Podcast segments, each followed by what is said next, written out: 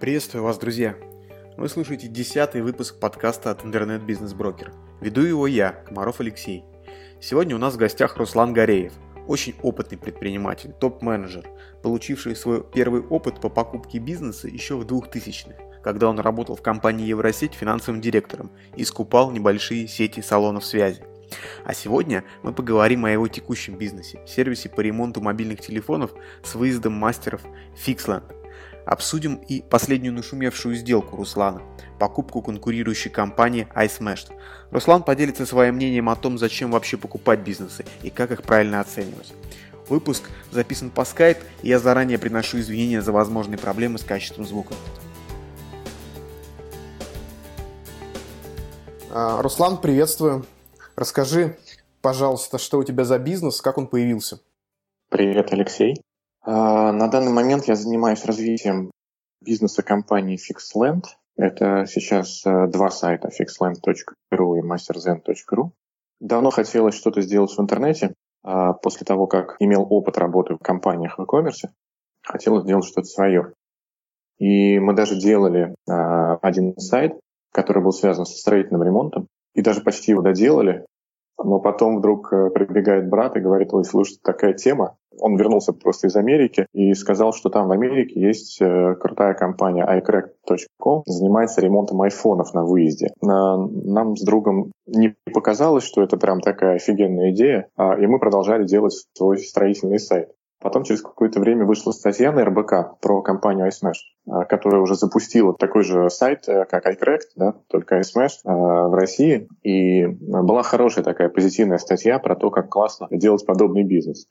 Ну, мы решили, что, наверное, действительно классно, и через месяц после того, как прочитали статью, запустили свой сайт fixland.ru, первую его версию.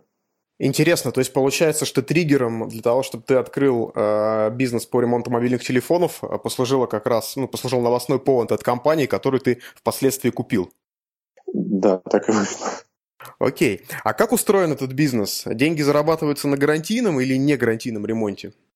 Во-первых, начнем с того, что гарантийный ремонт компании Apple в России запрещен. То есть на данный момент гарантийного ремонта нет вообще.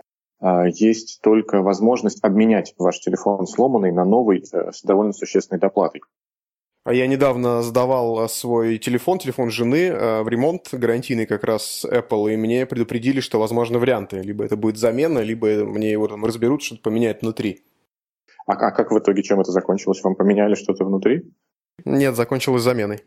А, я, я слышал только про то, что у них есть батарейки. Вот единственное, что у них есть у сервисных центров. Единственное, что они могут менять по гарантии, а все остальное э, только обмен на новый. Поэтому если вдруг какой-то сервисный центр говорит, что он по гарантии может прямо отремонтировать, ну, допустим, экран поменять, да, вот это точно запрещено. То есть э, замена экрана э, не может существовать гарантийно, тем более, что запчастей нет оригинальных, которые бы Apple поставлял сервисным центрам. То есть в любом случае, когда идет замена экрана, это в любом случае запчасть будет уже не оригинальная но какой-то аналог, и этот аналог может быть разного качества. Ну, то есть, по сути, идет не гарантийный ремонт, и э, производитель, в частности Apple, никаким образом не, гаран... не проверяет, не контролирует э, подрядчиков. Нет, никак не проверяет и не контролирует. Окей. А насколько большой твой бизнес сейчас? Можешь какие-то цифры привести?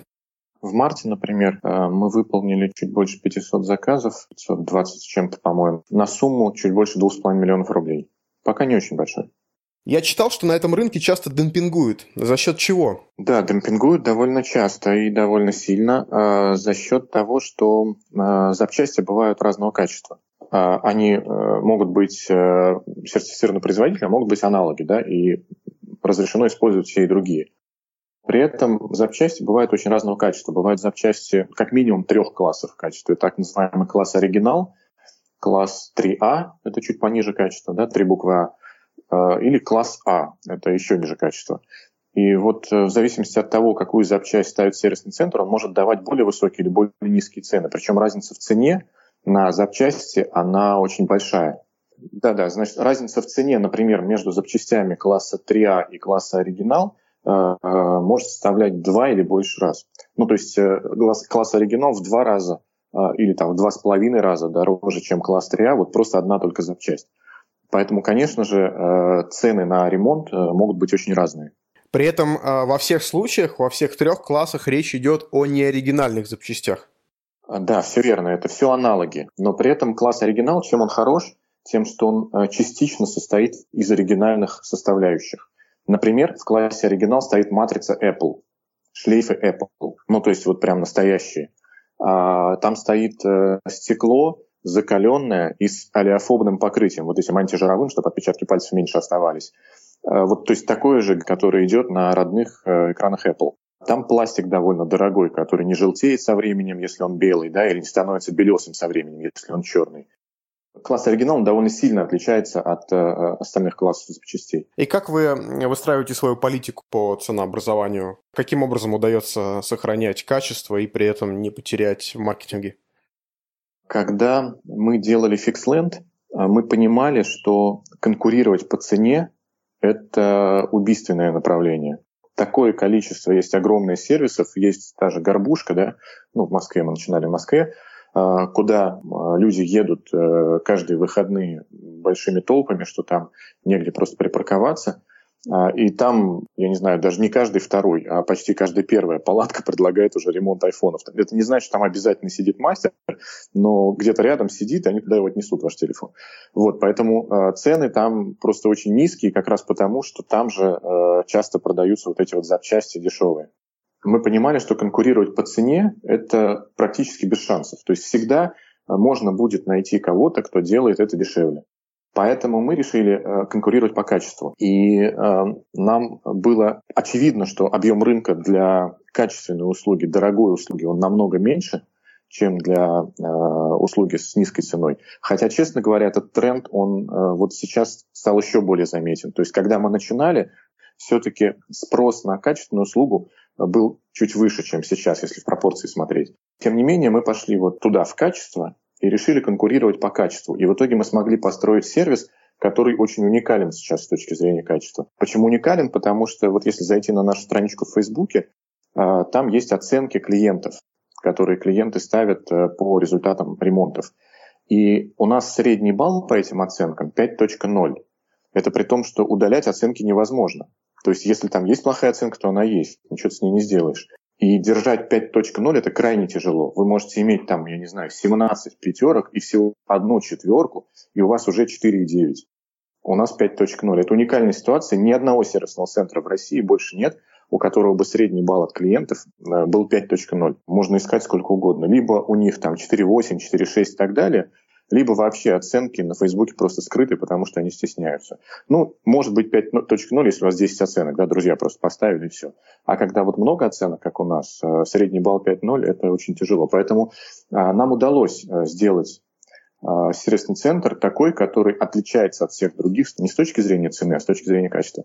Друзья, спасибо за то, что слушаете этот выпуск. Будет здорово, если вы оставите отзыв и подпишитесь на подкаст «Интернет-бизнес-брокер» в iTunes. Это поможет ему подняться выше в рейтинге и стать доступнее для других слушателей. А еще присылайте свои идеи и рекомендации, критику и пожелания. Мы будем рады любым сообщениям от вас. Окей, а как вам удается контролировать качество с учетом того, что мастера у вас, насколько я понимаю, удаленные? Где вы вообще берете мастеров, как их учите? А, мы начинали с того, что мы учили мастеров, а, потому что мы были ну, новой компанией, никто про нас не знал. Вначале брат научился сам это делать и а, создавал первую репутацию вот этого высококлассного сервисного центра. Каких-то своих друзей к этому привлек и научил их. И эти друзья, соответственно, ездили, помогали, работали первыми мастерами. А потом э, так получилось, что э, на нашем сайте э, люди сами начали регистрироваться постоянно. То есть сейчас у нас каждую неделю регистрируется несколько мастеров на сайте. И, честно говоря, мы э, ну, просто даже не можем их пока обеспечить работой. Э, но в любом случае мы поняли, что нам нет необходимости больше никого учить. Мы можем брать готовых профессионалов высокого класса. Э, единственное, что мы их э, тестируем, понятно, они сдают у нас довольно строгие экзамены – а, у нас, например, чтобы э, быть подключенным к системе, мастер должен сдать экзамен хотя бы на 95 баллов из 100. Это, это очень строго. И вот по каждой модели он сдает экзамен, тогда мы его подключаем к сайту по, по этой модели, по которой он сдал экзамен. Нам учить уже нет необходимости, просто выбираем из тех мастеров, которые у нас регистрируются на сайте. А как мы контролируем качество? Для нас самым важным является контроль э, двух составляющих. Это запчасть, чтобы мастер действительно поставил запчасть класса оригинал, да, а не попытался сэкономить. И второе – это работа а, мастера. Здесь даже, правильно сказать, не работа, не только сам ремонт, а вообще обслуживание, да, вот сервис, который мастер оказывает. Потому что понятно же, что клиент ожидает не только саму работу. Он же не пришел э, куда-то в стационарный сервисный центр, отдал телефон и ушел гулять. Здесь совсем не так. Здесь э, мастер приезжает к вам, звонит, разговаривает с вами приезжает, э, важно, как он выглядит, не пахнет ли от него, да, важно, насколько он хорошо, приятно общается, важно, во сколько он приехал, не опоздал ли. То есть много таких параметров, по которым у клиента формируется впечатление о нашем сервисе. Э, значит, как мы контролируем эти две составляющие? По, по поводу запчастей контроль идет довольно простой. У нас поставщики э, интегрированы в нашу систему. То есть у нас есть связка между нашим сайтом и базами э, поставщиков, базами 1С. Соответственно, мастер может поехать на ремонт только в том случае, если он купил запчасть через наш сайт, заказал ее у поставщика так как мы не все запчасти подсоединили к своему сайту, а только запчасти класса оригинал, то у мастера просто нет физической возможности купить какую-то другую запчасть. И более того, от поставщика к нам приходит подтверждение, забрал мастер эту запчасть или не забрал. Соответственно, таким образом мы контролируем, что запчасть идет класса оригинал, и на такие запчасти мы даем три года гарантии. Теперь, что касается контроля качества работы мастера, да, или сервиса, уровня сервиса, который он оказывает. Здесь все довольно просто. После того, как мастер выполнил заказ, нажал у себя в личном кабинете кнопку «Завершить», клиенту уходит сообщение с просьбой поставить оценку, то есть оценить работу этого мастера, который у него только что был. У нас довольно высокий процент этих оценок. 38% клиентов оценки ставят. Это очень высоко. Если сравнить там с аналогичными сервисами, ну, причем неважно какими, да, будет такси или еще что-то, только 10-15% в среднем ставят оценки. У нас 38%. Соответственно, это действительно очень важная составляющая, в данном случае в рейтинге наших мастеров, и с помощью нее идет как раз э, контроль качества э, обслуживания, который э, мастер произвел, когда делал ремонт. Окей. Я работаю во Фри и вижу, что каждый новый набор стартапов появляются новые проекты, которые хотят что-нибудь уберизировать. Как ты считаешь, каким условиям должна удовлетворять рыночная ниша, чтобы магия вот этой вот Uber подобной экономики, Uber-подобной бизнес-модели э, заработала? Я бы этот вопрос, э, наверное, немножко уточнил. А сейчас очень модно говорить, что ты строишь Uber-подобную модель. Uber-подобный сайт там или сервис. Вот, э, например, компания iSmash, они тоже заявляли во всех интервью, что они делают Uber для ремонта айфонов. Но по факту для большинства людей, стартаперов, которые это делают, это просто модный тренд, это просто слова. Они не понимают, что за этим кроется. Когда мы купили э, Master Zen, да, мы поняли, что про Uber у них были только слова. Сама модель, она совсем на Uber не похожа. Э, нет никакого сходства. Кроме того, что мастера просто сами приезжают. Да, каким-то образом похожи на такси, но Uber здесь ни при чем. Ты говоришь про э, то, что стартаперы хотят строить Uber-модели. А ты говоришь о том, что они хотят реальные Uber-модели строить, или просто они так это называют? А, ну, я говорю, да, а, на подмене понятий возможном. Речь идет о том, о тех проектах, которые пытаются соединить два рынка. Рынок а, пользователей какой-то услуги и рынок поставщиков этой услуги. Речь вот об этом прежде всего. Ну, это, это наверное, больше, более правильно назвать маркетплейсом таким. Да, возможно, ты прав. Угу. Потому что Uber — это все-таки а, определенная философия подхода к бизнесу. Например, этот marketplace можно построить так, что будет там большое количество операторов да, или менеджеров, которые помимо того, что есть сайт, будут еще работать для того, чтобы связывать между собой покупателей и клиентов а, вот этой услуги, да, там, про которую мы какую-то примерную услугу говорим. Так вот, это уже не Uber из-за того, что там нет колл-центра. Почему его нет? Потому что это тоже философия. То есть сайт, приложения должны быть настолько удобными и понятными для клиента, чтобы звонить не было необходимости. Вообще колл-центр это очень дорогая вещь для любого э, бизнеса в электронной коммерции, особенно крупного бизнеса. Реально очень дорогая. Это 24 на 7 поддержка, это три смены как минимум. Очень ресурсоемкая, трудоемкая задача. И если вам удается с помощью сайта сделать, что звонить не нужно, вот это уже больше похоже на Uber. Вот это уже действительно та модель и та философия, которая позволит вам быть прибыльными, а не просто сделать какой-то сайт. Поэтому мне кажется, что единственный, наверное, критерий реальной Uber-модели, да, в каком секторе, где, где можно ее строить, это объем рынка. Потому что все это э, работает и имеет смысл делать, автоматизировать. Ведь э, когда ты делаешь такой автоматизированный сайт, это тоже довольно дорого, но это инвестиции, которые делаются один раз а не каждый месяц зарплату для колл-центра, да? Вот. И а, это имеет смысл вкладывать эти деньги тогда, когда ты понимаешь, а, у тебя есть какие-то оценки рынка, и ты понимаешь, что этот рынок позволит тебе потом все это окупить, еще зарабатывать какие-то деньги. А, при этом не надо рассчитывать, что ты займешь 20% этого рынка. Ну, это, может быть, и произойдет не раньше, чем лет через 6 надо рассчитывать на то, что ты хотя бы 1% этого рынка займешь. И если 1% рынка тебе будет достаточно для того, чтобы окупать свои затраты и там, удовлетворять свои потребности в этом направлении, тогда да, тогда делай э, сайт и делай модели. Окей. Расскажи про покупку iSmashed. Это вообще твой первый опыт покупки бизнеса? Наверное, первый был где-то году в 2005, когда, будучи вице-президентом по финансам компании Евросеть, я участвовал в покупке компании Техмаркет была такая сеть мобильная в Москве. А, вот мы покупали эту сеть. Это был, наверное, мой первый опыт в покупке а, какого-то бизнеса. А, сейчас это, конечно, уже не первый, но не могу сказать, что я там покупал огромное количество бизнесов. Я, наверное, больше продавал, чем покупал. Как покупка это происходила? Вначале была идея просто объединиться, потому что мы не были очень крупной компанией, iSmash тоже не был очень крупной компанией, и у нас не было там денег э, для того, чтобы выкупить их полностью, э, когда первый раз об этом речь вообще заходила, о том, что могли бы что-то сделать совместно. А первый раз она зашла, по-моему, если я не ошибаюсь, то ли в июле, то ли в августе 2016 года.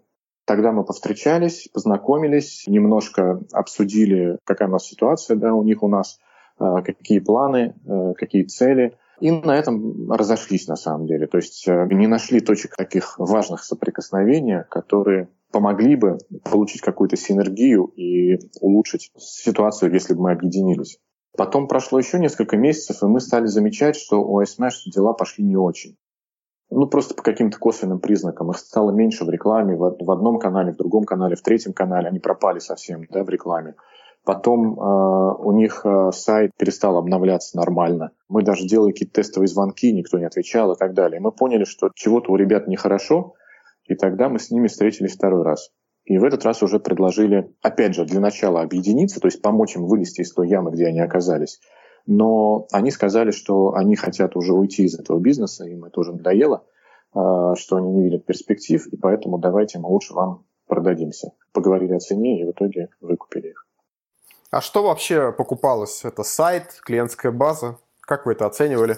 Э, да, мы покупали сайт, клиентскую базу, мы покупали страницы в соцсетях, но самое ценное для нас был, конечно, сайт, вернее, даже не сайт, а доменное имя, потому что и бренд, да, потому что это уже довольно раскрученный сайт, довольно раскрученный бренд. В него не нужно вкладывать огромные деньги в маркетинг для того, чтобы поднять его в поисковиках. Он уже и так по многим запросам находится на первой странице. Э, у нас просто возникла идея сделать еще один сайт в дополнение к Fixland, который бы уже был ориентирован как раз на низкий ценовой сегмент. Потому что за счет э, того, что мы вот работали уже два года к тому моменту, да, почти, ну там чуть больше, чем полтора, мы научились э, правильно закупать запчасти, мы наладили хорошие отношения с поставщиками и заработали хорошую репутацию поставщиков и получили очень хорошие цены от них, в том числе на запчасти класса 3А. Это, в принципе, тоже довольно качественные запчасти, но хотя в них нет составляющих от компании Apple. И тем не менее, э, мы получили очень хорошие цены на них, и мы поняли, что Теперь в данной ситуации мы уже можем конкурировать и по цене с некоторыми компаниями, которые э, ставят э, тоже запчасти класса 3А. Вот недавно даже у нас в Фейсбуке была довольно интересная переписка с клиентом, который про компанию Fixland написал, что очень дорого, а там стояла цена около 7 тысяч за ремонт iPhone 6 Plus, наверное, еще точно не помню, какая модель была. И э, клиент пишет, мне дорого, я за 5 тысяч на горбушке поменял. А мы ему говорим, за 5 тысяч вы не могли поставить запчасть класса оригинал, потому что сама запчасть стоит дороже. Он говорит, да, точно говорю, вот за 5 тысяч все нормально, все работает. Мы говорим, знаете, вот есть сайт другой, да, там masterzen.ru, вот они то же самое делают за 4,5 тысячи, только при этом еще приезжают к вам. Вам не нужно в свой выходной день тратить час на дорогу до горбушки, потом там ждать два часа гулять, пока вам отремонтируют телефон, потом еще час ждать, Э, тратить на, на поездку обратно, да, вместо вот вы потратите в свой выходной день 4 часа, вместо того, чтобы провести это время с друзьями или с семьей, да, и, то есть провести его качественно. А, и при этом еще на 500 рублей дороже а, заплатить за тот же самый ремонт. А, то есть сейчас мы смогли, благодаря тем ценам, которые мы получили, благодаря той модели, вот действительно Uber модели с очень низкими расходами, когда все автоматизировано, мы смогли сделать такие цены, что они часто оказываются даже ниже, чем в стационарных сервисных центрах на горбушке. И что еще интересно, Потом выяснилось, что оказывается, это вот те 5 тысяч, которые клиент назвал, это оказалось не цена для всех, это у него родственники там работают. То есть это еще для него специальная цена. Вот. Ну, то есть получается так, что э, мы смогли сделать э, второй сайт, и ради этого, в общем-то, Зена покупали. Второй сайт, который будет работать по более низкой цене. Окей, а ты сказал про трафик, про хорошую поисковую выдачу вот этого домена, который покупался. А как ты это оценивал? Есть какая-то методика у тебя? Uh, ну нет, если честно, я просто брал uh, основные запросы, uh, забивал в поисковики и смотрел, кто попадает на первую страницу. И мастер Зен там довольно часто светится на первой странице. Ну и мы тоже довольно часто туда попадаем, и они довольно часто. Просто за счет того, что, ну особенно если брать там ремонт iPhone на выезде, да, то там и мы, и они будем довольно высоко. Понятно, что э, есть старые стационарные сервисные центры, которые давно работают, и их позиции выше в любом случае. А, но если запрос идет о ремонте на выезде, то там мы вполне конкурентоспособны, и они, и мы. То есть два таких бренда, которые было бы жалко на самом деле убивать Мастер Зен, а, с учетом того, что вот э, они уже настолько раскручены.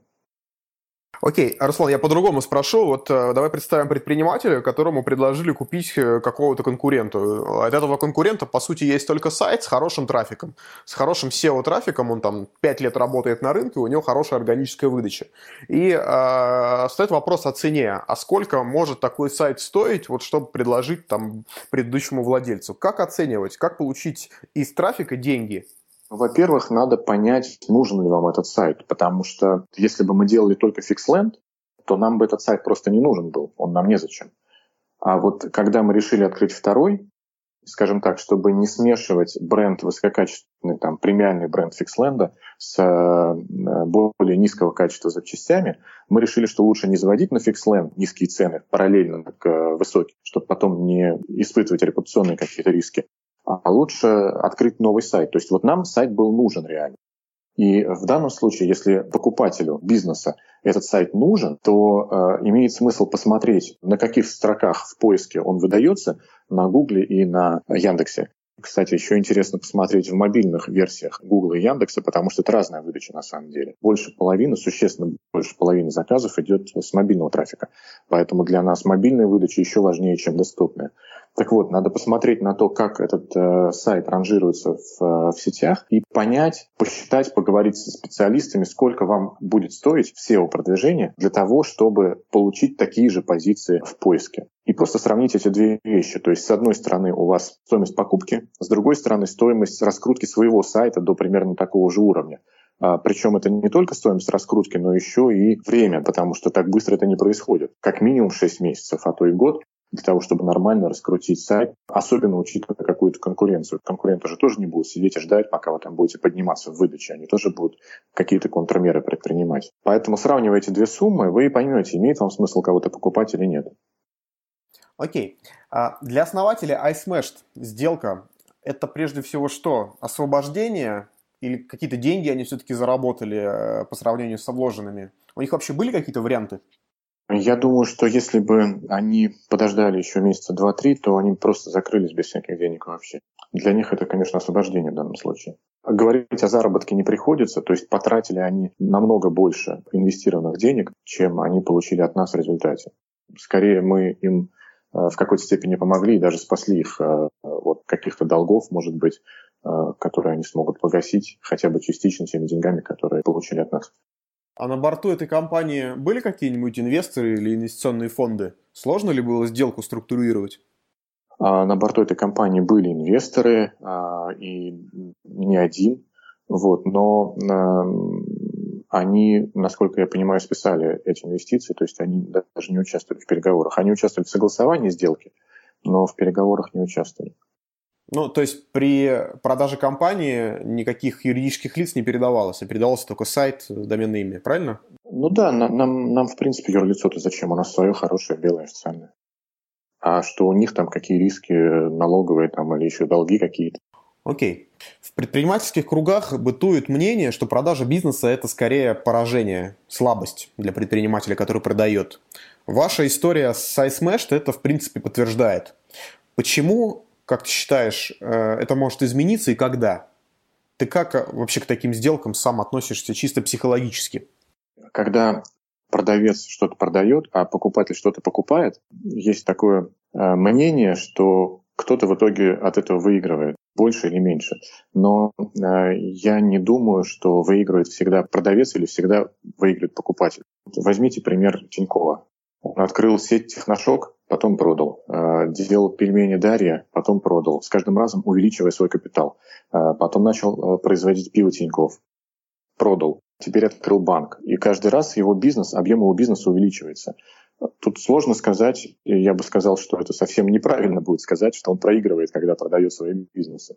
А, я думаю, что тут надо смотреть по ситуации. В каких-то ситуациях это проигрыш, в каких-то ситуациях это не проигрыш, а просто возможность освободиться, переключиться на какие-то другие задачи, ну, возможности, которые более интересны. Допустим, банк более интересен оказался Тинькову, чем пиво. Более интересен не только с точки зрения просто интереса, да, но еще и с точки зрения, я не знаю, по жизни, может быть, ему захотелось этим заниматься. Мы не всегда можем делать несколько бизнесов одновременно, хотя у Тинькова их несколько, да, но вот прям много бизнесов серьезных одновременно делать тяжело, потому что если ты хочешь в эти бизнесы вкладываться душой, временем, то просто порваться невозможно. А как ты считаешь, что должно на нашем рынке произойти, чтобы сделок э, по покупке бизнеса, M&A сделок стало больше? Для того, чтобы э, бизнесы покупались, они должны быть прибыльными хотя бы раз. Вот. А сейчас в той же электронной коммерции прибыльных бизнесов очень немного. Ну, это, конечно, не обязательное условие, потому что мы знаем много примеров, когда и в убыточные бизнесы люди вкладываются, потому что видят в этом потенциал. Взять компанию Озон, да, она за всю историю, это один из самых старых интернет-магазинов России, но за всю историю они ни одного года не показали прибыль. И тем не менее, они постоянно привлекают все новые и новые инвестиции. То же самое с компанией Amazon.com. Абсолютно такая же ситуация.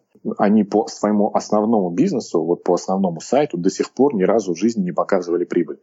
А, сейчас у них уже есть дополнительные бизнесы, Amazon э, Web Services, да, например, или Marketplace Amazon, где продают э, другие участники через их сайт. Вот на этом они действительно зарабатывают. А на своем основном бизнесе сайт э, с продажей тех товаров, которые им принадлежат, они чуть зарабатывают до сих пор, они в минусах.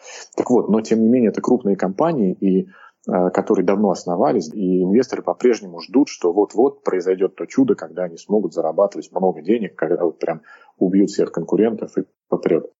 Но когда вы только делаете стартап, вероятность того, что вас так уж сильно поверят, она, конечно, есть.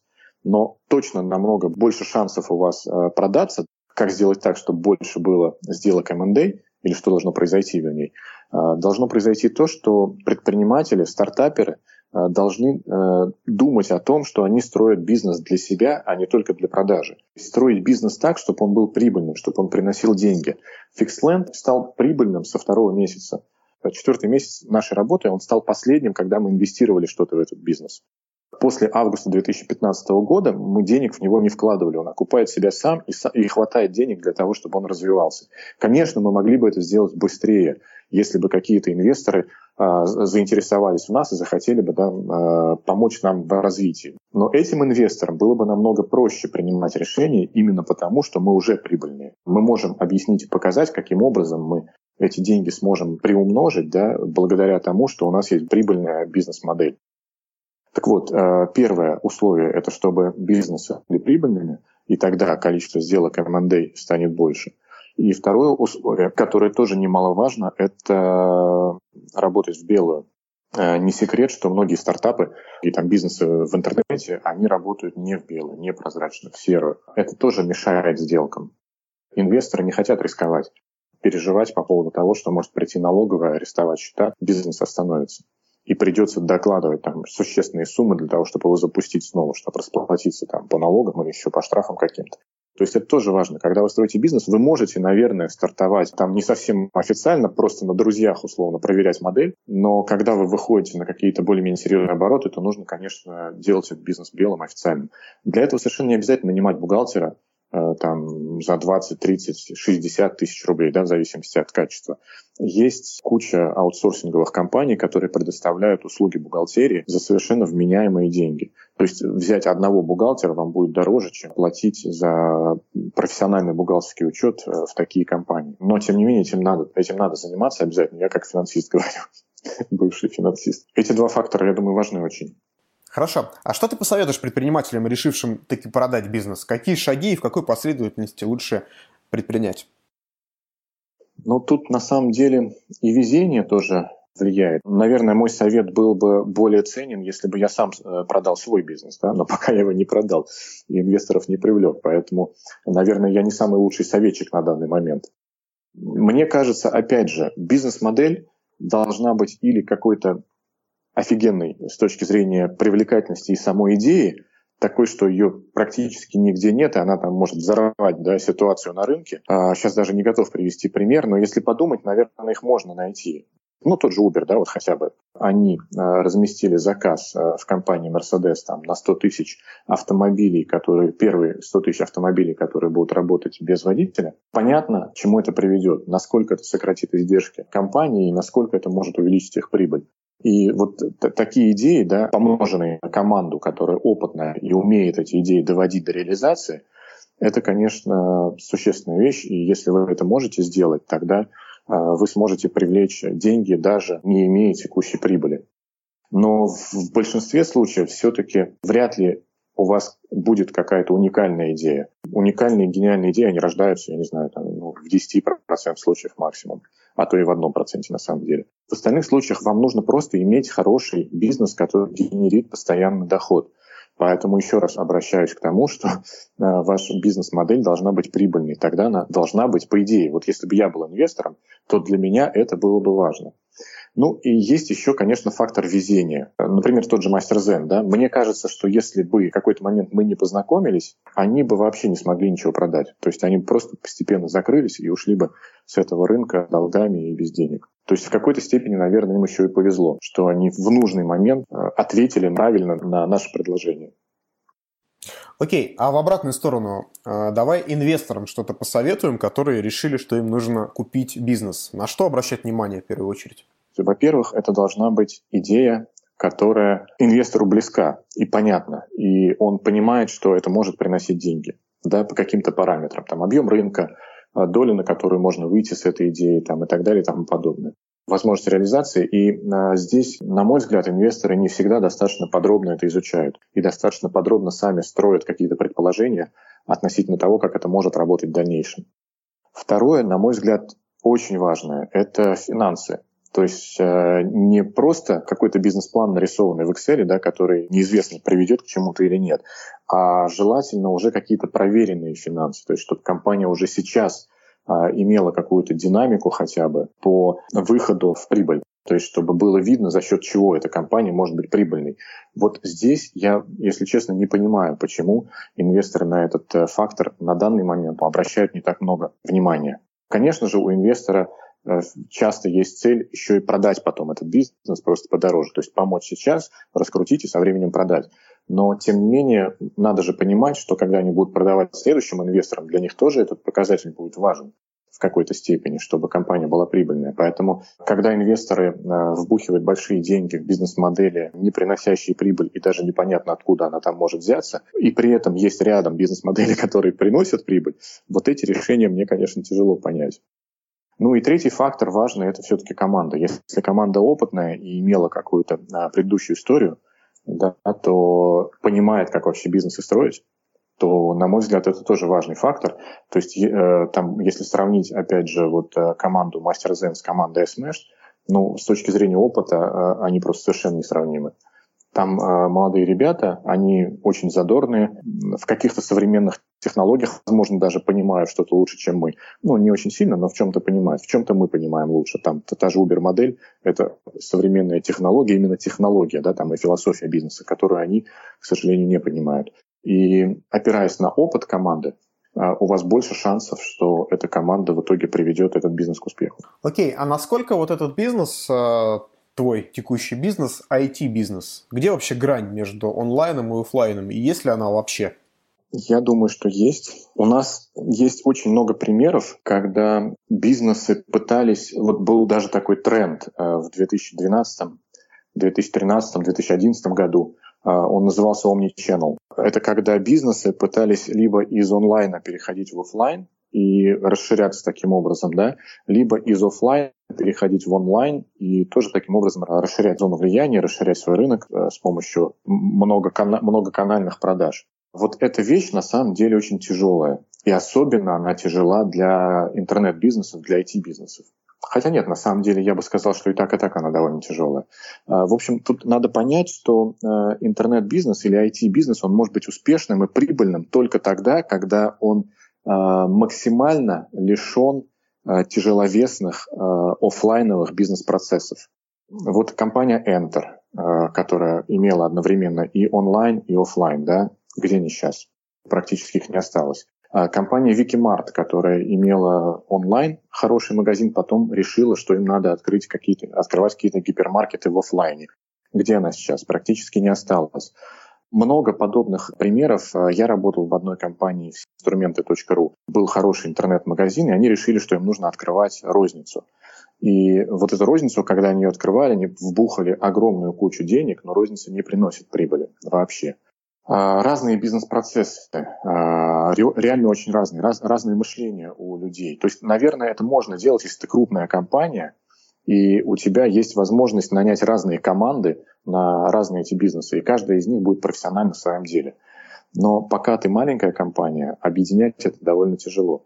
Надо понять, э, и это очень важно на самом деле, что в интернете, в IT-компаниях добиваться прибыли обычными способами очень тяжело. Почему? Потому что клиент хочет, э, ну, когда он идет в интернет, он хочет получить более низкую цену. Это закон. И если ваш интернет-бизнес работает с офлайновыми бизнес-процессами, дорогими, да, то как вы получите, э, как вы сможете продавать дешевле? То есть фактически только за счет прибыли. И именно поэтому там 90% интернет-бизнесов в России убыточны. Просто потому, что люди используют офлайновые бизнес-процессы. Наш бизнес, я считаю, очень даже IT, именно потому, что офлайновых бизнес-процессов у нас практически нет. У нас э, мы полностью используем то преимущество, которое у нас есть перед офлайном – это наличие сайта, движка сайта, который автоматизирует огромное количество бизнес-процессов. И благодаря этой автоматизации у нас нет потребности в людях, а, у нас нет потребности в каких-то расходах, у нас нет этих людских ошибок, да, человеческого фактора, нет коррупции, там компьютер не подкупишь и так далее. То есть мы, мы экономим на огромном количестве вещей именно благодаря тому, что бизнес-процессы автоматизированы через сайт. А, вот наш бизнес IT, отвечая на твой вопрос. Какая разница между IT и офлайном? А, ну, я постарался объяснить, не знаю, получилось. Да, спасибо. А, порекомендуй, пожалуйста, книгу, фильм для личного развития, которые вот лично тебе помогли стать успешнее в твоих проектах, расширить мышление, может быть. Я Есть для любого предпринимателя обязательно рекомендую почитать Ричарда Брэнсона. У него там, по-моему, две книжки выходили такие. Вот они на самом деле очень маленькие, небольшие, но они правильно ставят мозги, да, чтобы э, люди понимали, что нет каких-то э, ограничений реальных, да, то есть все ограничения мы ставим себе сами в голове. Вот Ричард Брэнсон, который построил корпорацию Virgin, а, у которого там было много разных бизнесов с этим связанных. До сих пор, наверное, какие-то части ему принадлежат, какие-то уже не принадлежат, но тем не менее вот, э, он, он показывает в своих книгах, как он это строил, как он этого добивался и насколько важно не чувствовать границ перед собой. Ну вот самая знаменитая его книга «Это к черту все, берись и делай». А, я думаю, что вот ее нужно обязательно прочитать. Она небольшая, довольно быстро читается, хорошим языком написана, для любого предпринимателя крайне важна. А, что касается фильма, а, мне очень нравится фильм с Уиллом Смитом, который называется «В погоне за счастьем». Он показывает, как человек, находясь в очень плачевной финансовой ситуации, имея большое количество проблем, благодаря своему напору, своей, своей вере, своей силы и благодаря силе воли, да, находит себя в жизни и получает работу мечты, а, ну, в данном случае это не важно, это будет работа или это будет какой-то бизнес, который вы будете делать, э, и благодаря этому достигает успеха. А, тоже такой фильм окрыляющий. Вот, наверное, это бы я порекомендовал. Согласен, очень мотивирующий фильм, наверное, один из самых мотивирующих, которых я видел. Руслан, спасибо большое, у тебя очень интересный опыт, И уверен, что наше интервью было таким полезным для слушателей. Спасибо. Да, спасибо, Алексей. Удачи. Друзья, спасибо, что дослушали до конца. Я надеюсь, что этот выпуск был интересным и полезным для вас. Жду обратной связи. Вы можете написать мне сообщение в Facebook или оставить отзыв на странице подкаста в iTunes.